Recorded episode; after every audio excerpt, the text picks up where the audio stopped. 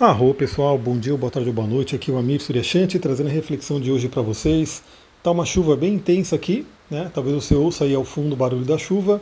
E essa semana está acontecendo, tem alguns eventos astrológicos bem importantes acontecendo.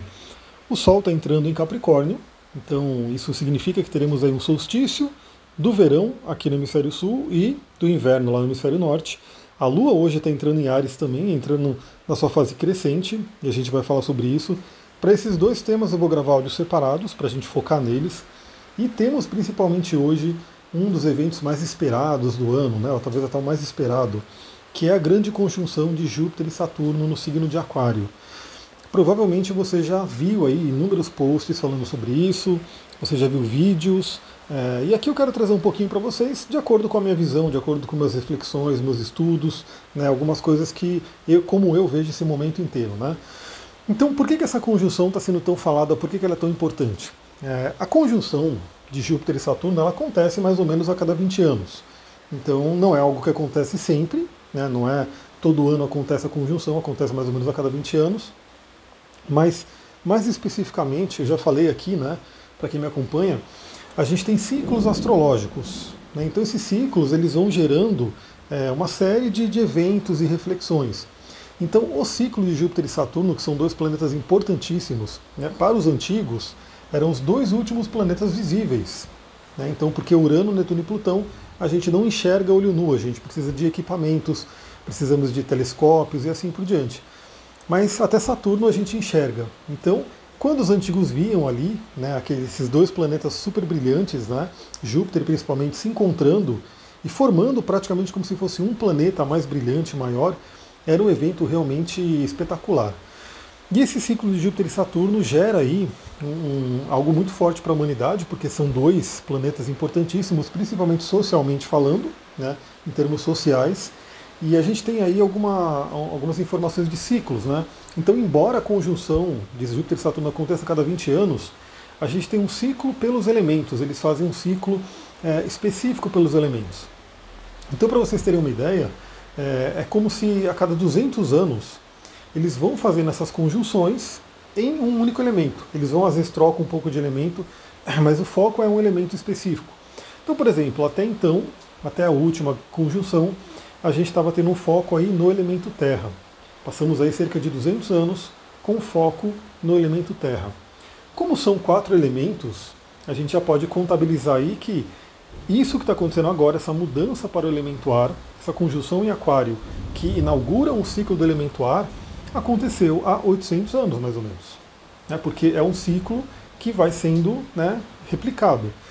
Então por isso que é muito importante. Inclusive eu já comentei aqui com vocês né, que essa conjunção em aquário especificamente aconteceu aí no ano, se eu não me engano, de 1226, que foi o ano em que São Francisco de Assis deixou aqui o nosso plano, né? Ele faleceu e foi embora. Então isso tem uma coisa muito importante também para a gente refletir sobre esses ensinamentos de São Francisco, sobre realmente essa missão do elemento ar. Né? O que, que o elemento ar traz? O elemento ar traz o pensamento, ele traz a interação, ele traz a fraternidade, principalmente o signo de aquário.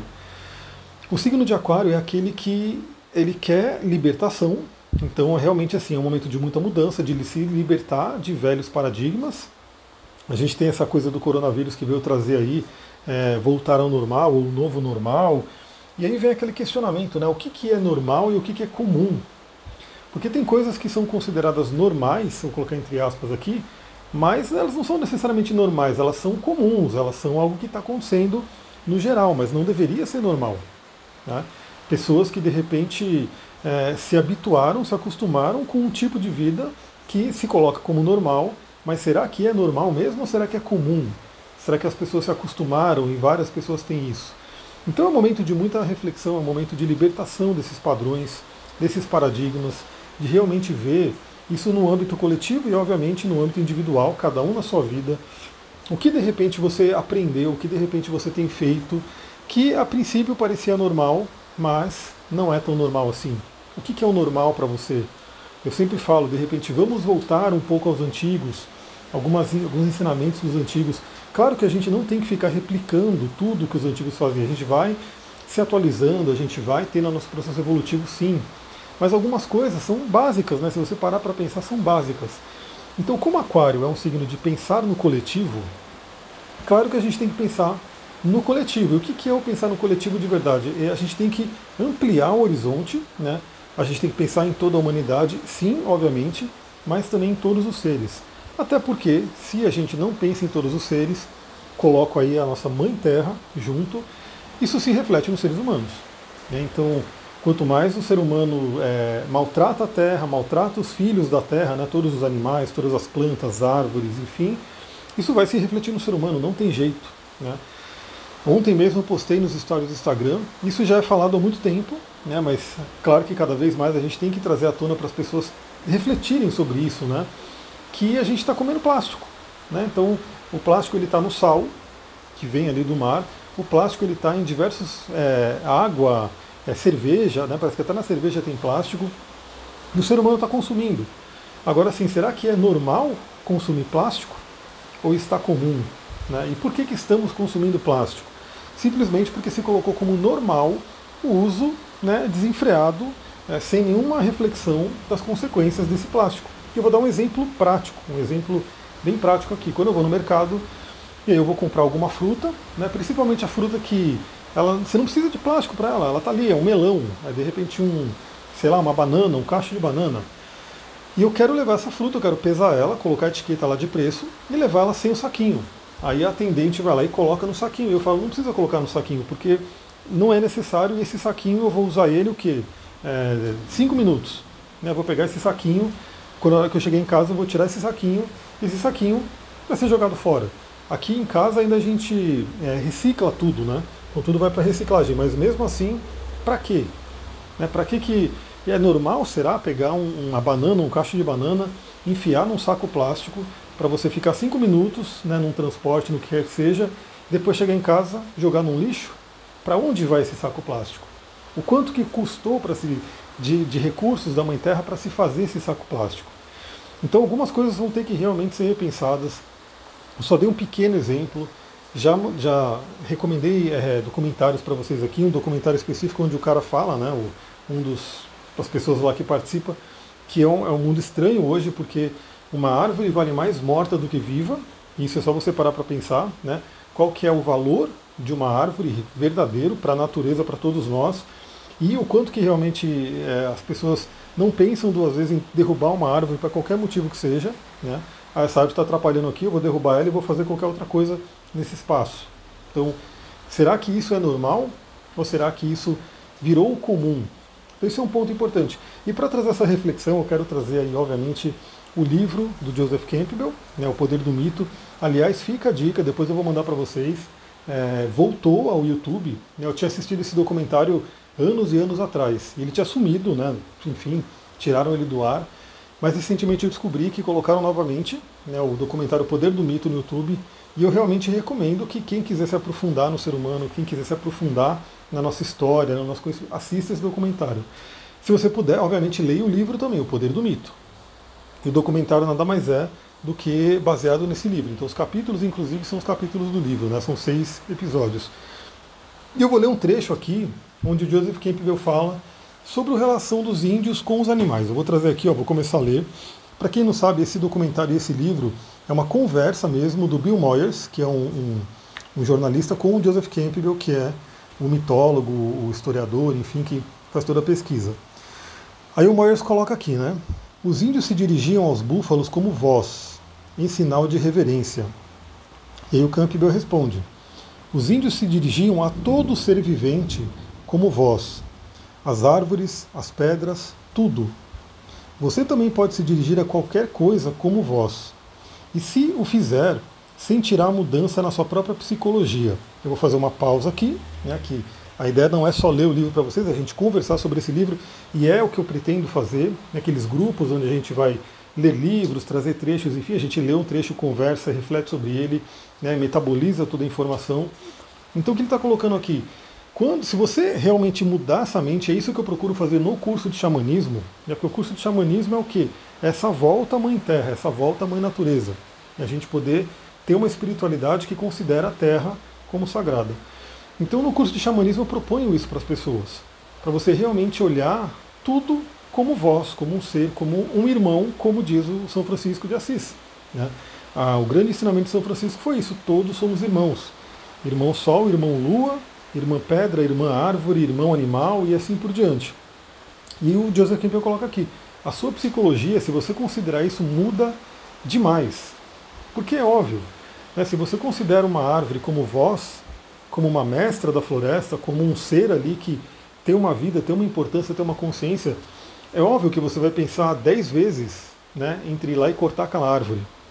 Se você considera um animal como vós, como um irmão, como um ser ali que está convivendo, está dividindo o espaço aqui, nosso planeta, com a gente, você vai considerar dez vezes em fazer um mal para aquele animal. Então olha como muda a psicologia. E isso é basicamente uma questão de consciência, a gente realmente começar a olhar as coisas de uma perspectiva diferente. E esse é um grande convite dessa conjunção de Júpiter e Saturno em Aquário. Eu vou continuar aqui no trecho.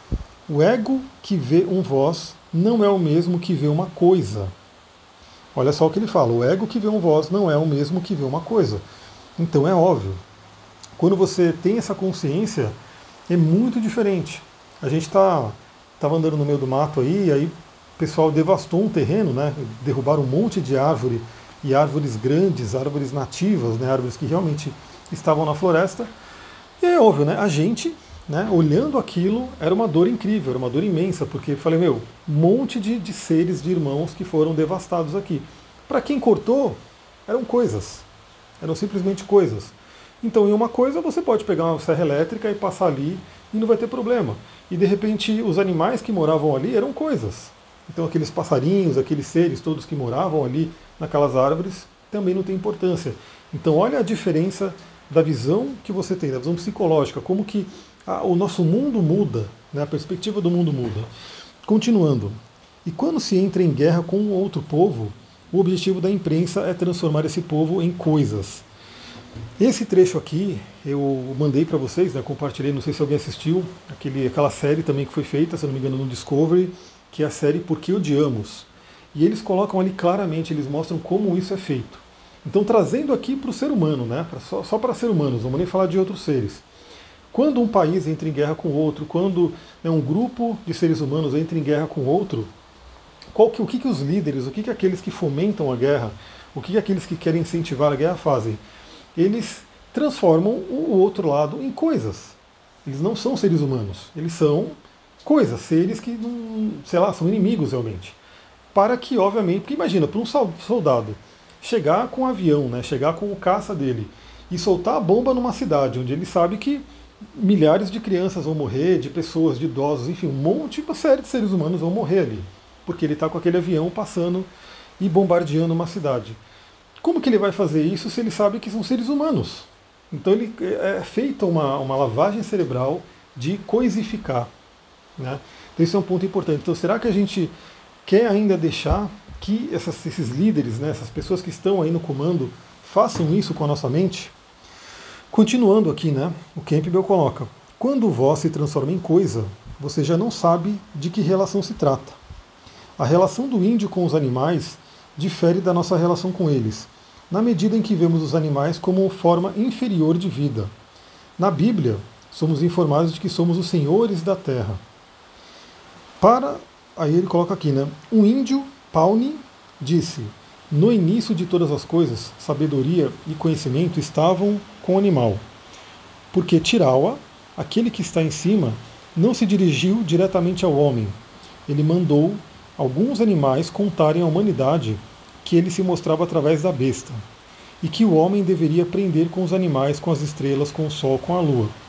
Isso aqui está dizendo, ó, um índio Pauni, né, que é uma, uma tribo, ele coloca isso, ele fala que o ser humano ele tem que aprender com os animais. Não é à toa que no xamanismo, você já deve ter visto isso né, diversas vezes, se fala muito do animal de poder. O que, que é o animal de poder? É aquele, aquele mundo animal que está dentro da gente e que a gente aprende com esse animal. E que esse animal nos traz vitalidade, força, bênçãos. Mas como é que a gente vai se, ter, ter contato com esse animal de poder se os animais físicos que estão ao nosso redor a gente não trata bem? A gente coloca como coisas. Esse é um ponto importante. A gente está chegando já aos 15 minutos, eu falo pra caramba, né?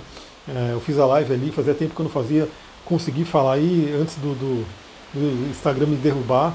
mas eu gosto de falar, então enfim, espero que vocês gostem de ouvir também. Esse é um tema interessante você ver, eu acho que ninguém chegou a fazer esse link, né?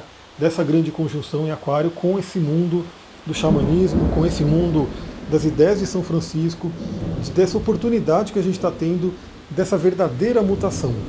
Porque a gente precisa mudar, o ser humano precisa mudar, e tudo isso que está acontecendo é um grande convite. Eu vou trazer mais informações dessa semana, vi também um outro documentário que estava, acho que era no Discovery também, falando sobre questões aí da natureza que vão acontecer. O cientista ele foi categórico. A questão é só saber quando vai acontecer, mas vai acontecer.